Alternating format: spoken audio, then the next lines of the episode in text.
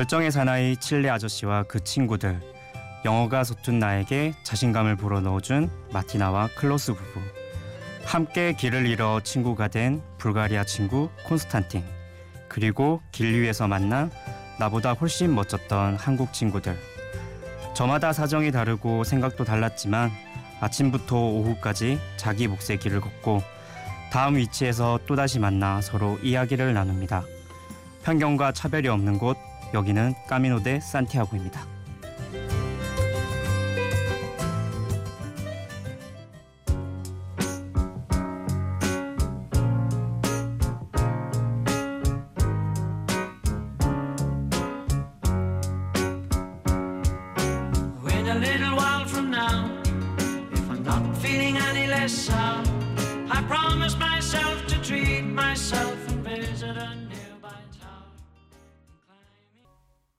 아일랜드 태생 영국 싱어송라이터 길버트 오셜리반의 어론 오게인이라는 곡이었습니다.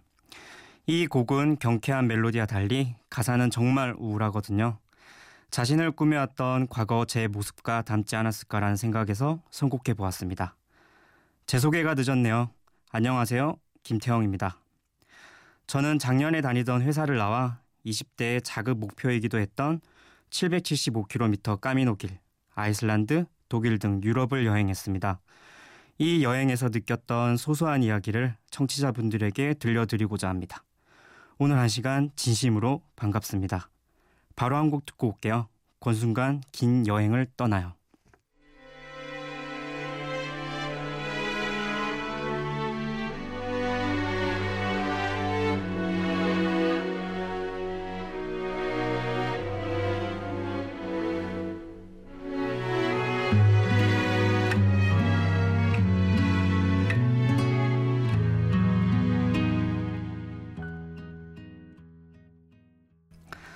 까미노라는 곳은 아마 많이 들어보셨을 거예요.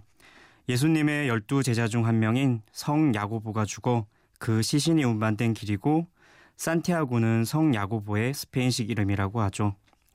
본격적으로는 파울로 코엘료 소설 연금술사 그리고 순례자에 등장하면서 대중들에게 많이 알려졌던 것 같습니다.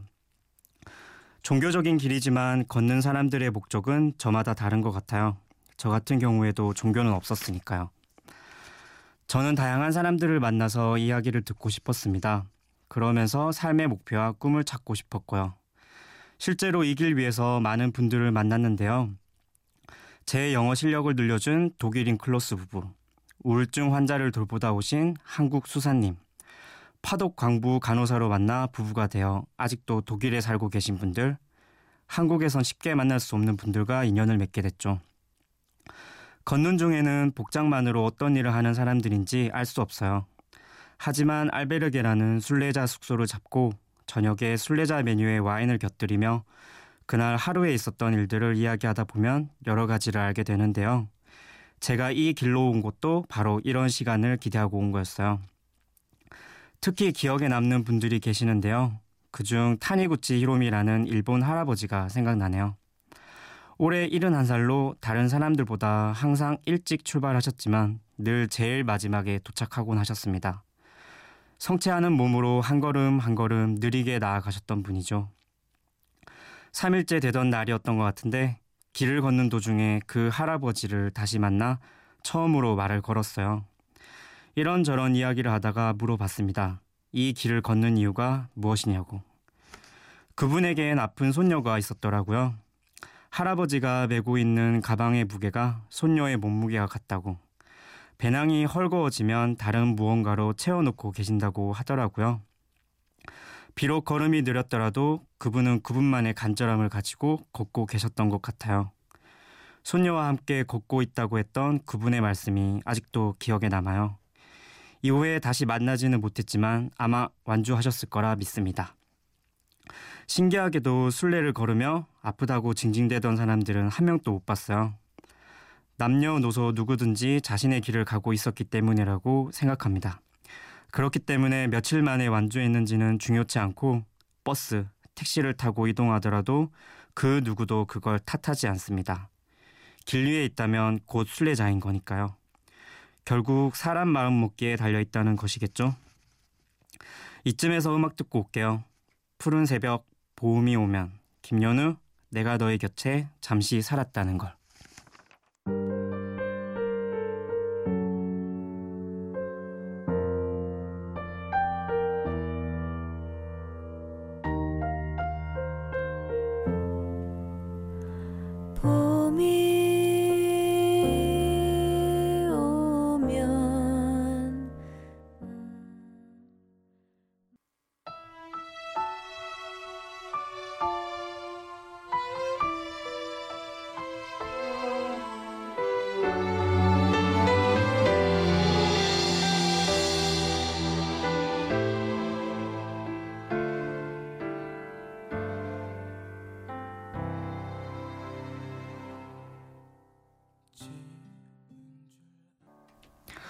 두 번째 곡은 저도 오랜만에 들었는데 명일동에 사시는 김미진 씨가 신청해 주셨습니다.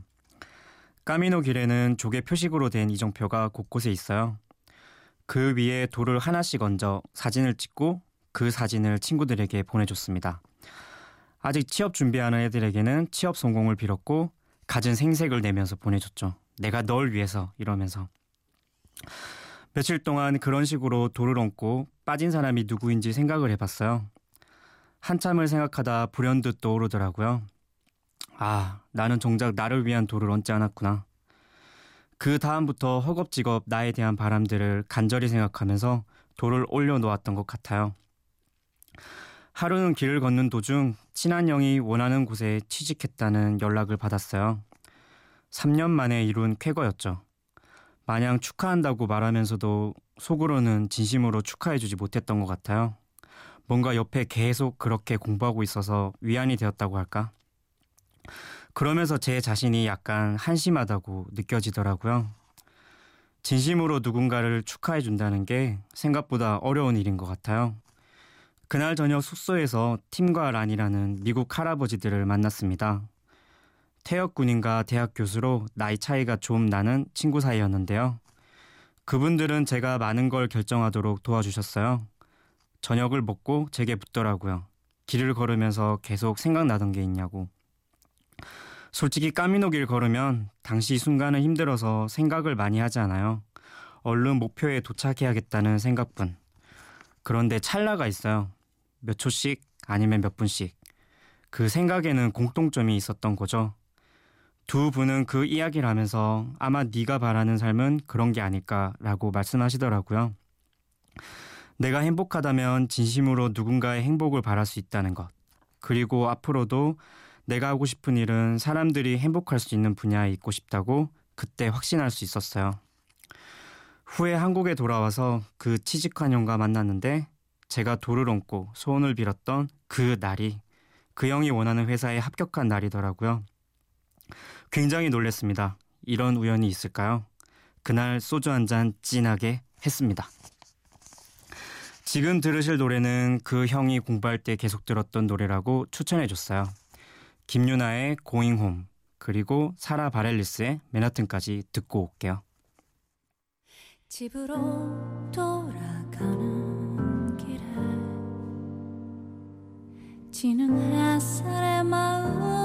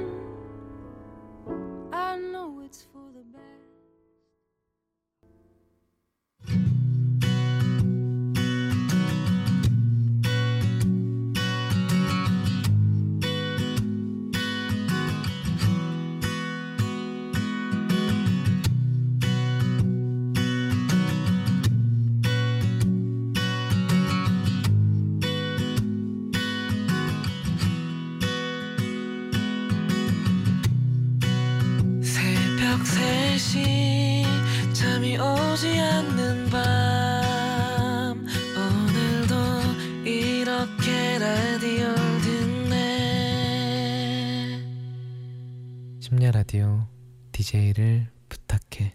여러분께서는 지금 심야 라디오 DJ를 부탁해를 듣고 계십니다. 오늘 DJ를 부탁받은 저는 김태형입니다. 그렇게 33일간의 순례를 마치고 저는 곧장 아이슬란드로 향했습니다. 화산, 폭포, 대자연, 그리고 오로라. 아이슬란드 하면 떠오르는 것들이죠. 아이슬란드는 인구가 30만 명 밖에 안 되는 작은 나라입니다. 치안이 잘 돼 있는 안전한 나라이기도 하고요. 아이슬란드어가 있지만 대부분의 사람들이 영어를 할 줄 알아요. 하지만 이 영어를 적응하는데 시간이 조금 필요할 것 같습니다. 발음이 매우 특이합니다. 사계절이 각자 다른 멋을 가졌지만 여름에는 오로라를 보실 수 없어요. 오로라를 위한다면 10월부터 가시는 걸 추천해 드립니다. 날씨는 제주도 같이 비가 오다 눈이 오다 해가 나다 제멋대로입니다. 그런 만큼 날씨 예보와 오로라 예보를 실시간으로 확인하는 것은 필수입니다. 버스 같은 대중교통 요금이 비싸고 또 자주 다니지 않아서 렌터카를 이용하는 게 좋아요. 저도 동행인을 구해서 함께 렌트를 해서 다니며 여행 비용을 많이 절감했던 것 같습니다.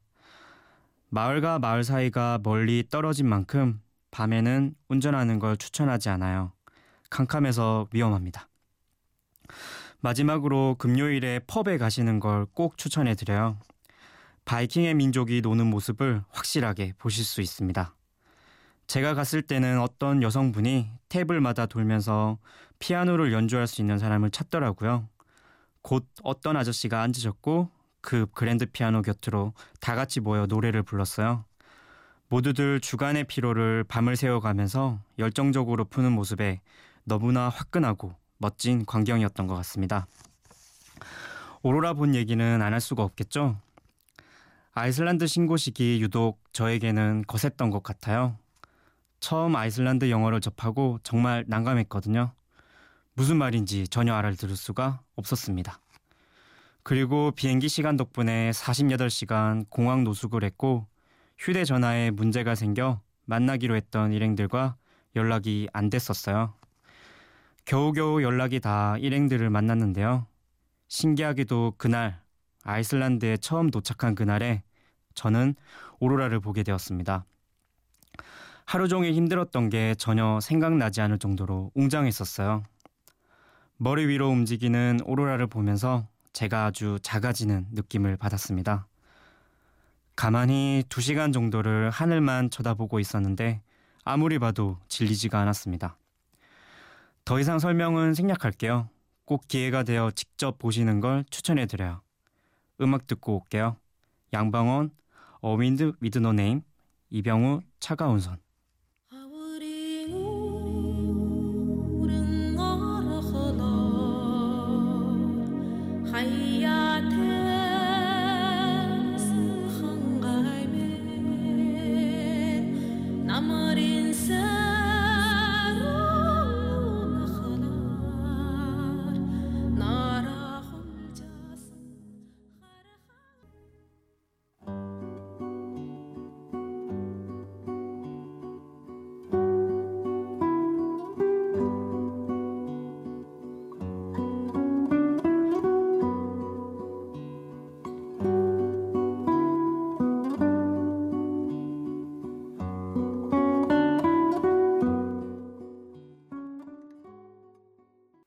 아이슬란드에서 저는 여권과 지갑을 잃어버리는 바람에 처음 계획했던 나라들을 갈 수 없었습니다.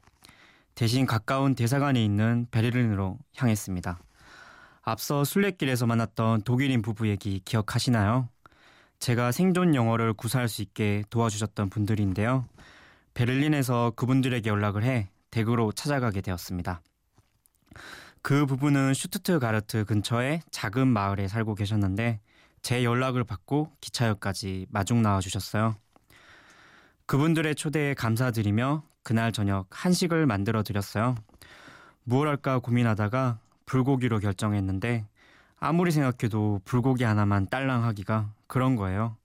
그래서 고민 고민하다 잡채도 함께 했는데 그게 신의 한 수가 될 줄은 정말 몰랐습니다. 마티나 아주머니가 채식주의자였던 거예요. 잡채는 정말 외국인들에게는 100점짜리 음식인 것 같아요. 그 음식을 드신 아주머니께서는 적극적으로 조리법을 알려달라고 하셨고 제가 머물던 마지막 날에는 직접 잡채를 만들어 저에게 간을 봐달라고 하셨습니다. 그 댁에서 머물 때 마침 우리나라 돌잔치 같은 작은 행사가 있었는데 참석한 모든 사람들에게 A4 용지를 주더라고요. 그리고 이 아이가 스무 살이 되었을 때 세계 모습을 그림으로 그려서 아이에게 선물을 줬어요. 저는 기차를 타고 대한민국에서 독일로 가는 모습을 그린 그림을 주었습니다. 굉장히 따뜻하지 않은가요? 제가 나중에 결혼해서도 한번 해보면 좋겠다는 생각을 했어요. 제일 좋았던 것은 역시 제가 지냈던 방이었어요. 처음 1층이었던 집을 아저씨가 직접 설계해 차근차근 쌓아 올렸다는 2층, 그리고 손님방. 침대 바로 위로 뚫린 하늘 위로 별과 달이 술을 놓았어요. 정말 잠을 자미가 아까웠습니다. 손님 방에서 나오면 낡은 책들과 책상, 그리고 가진 공구들이 널브러져 있는 작업실에 그들 흔적이 군데군데 있었어요. 마치 햇살 가득한 동화 속 모습이었던 것 같아요. 마지막 기차가 오기 전까지 마티나 아주머니와 오랫동안 앉고 있었는데요. 그 3분의 시간을 아직도 잊지 못합니다. 그들은 지금도 가끔 안부를 물으며 지내요. 제가 취직하면 바로 한국에 오겠다고 매일 장담하시고 계시죠. 역시 매일매일이 행복할 수는 없는 것 같아요. 여권, 지갑을 잃어버린 것이 그리고 계속 힘들었던 그때 그 시간들이 2박 3일간의 기쁨을 위해서였던 것 같습니다. 노래 듣고 올게요. 윤종신의 환생, 에릭남 웬디의 봄인가봐.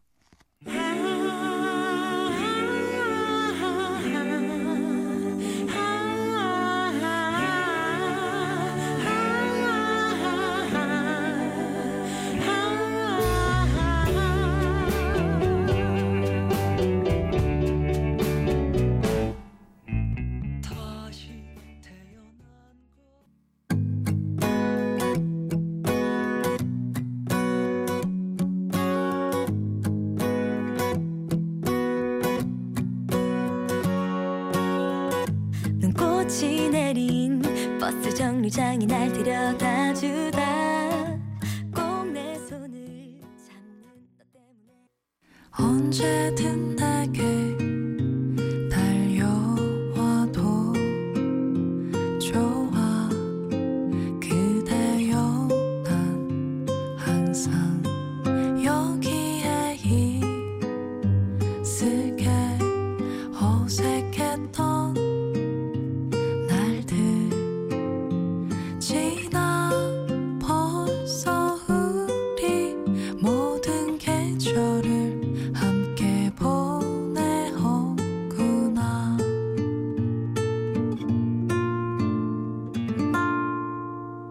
DJ를 부탁해 봄인가봐는 일산에서 항상 새벽까지 일하는 김연경 씨께서 신청해 주신 곡이에요.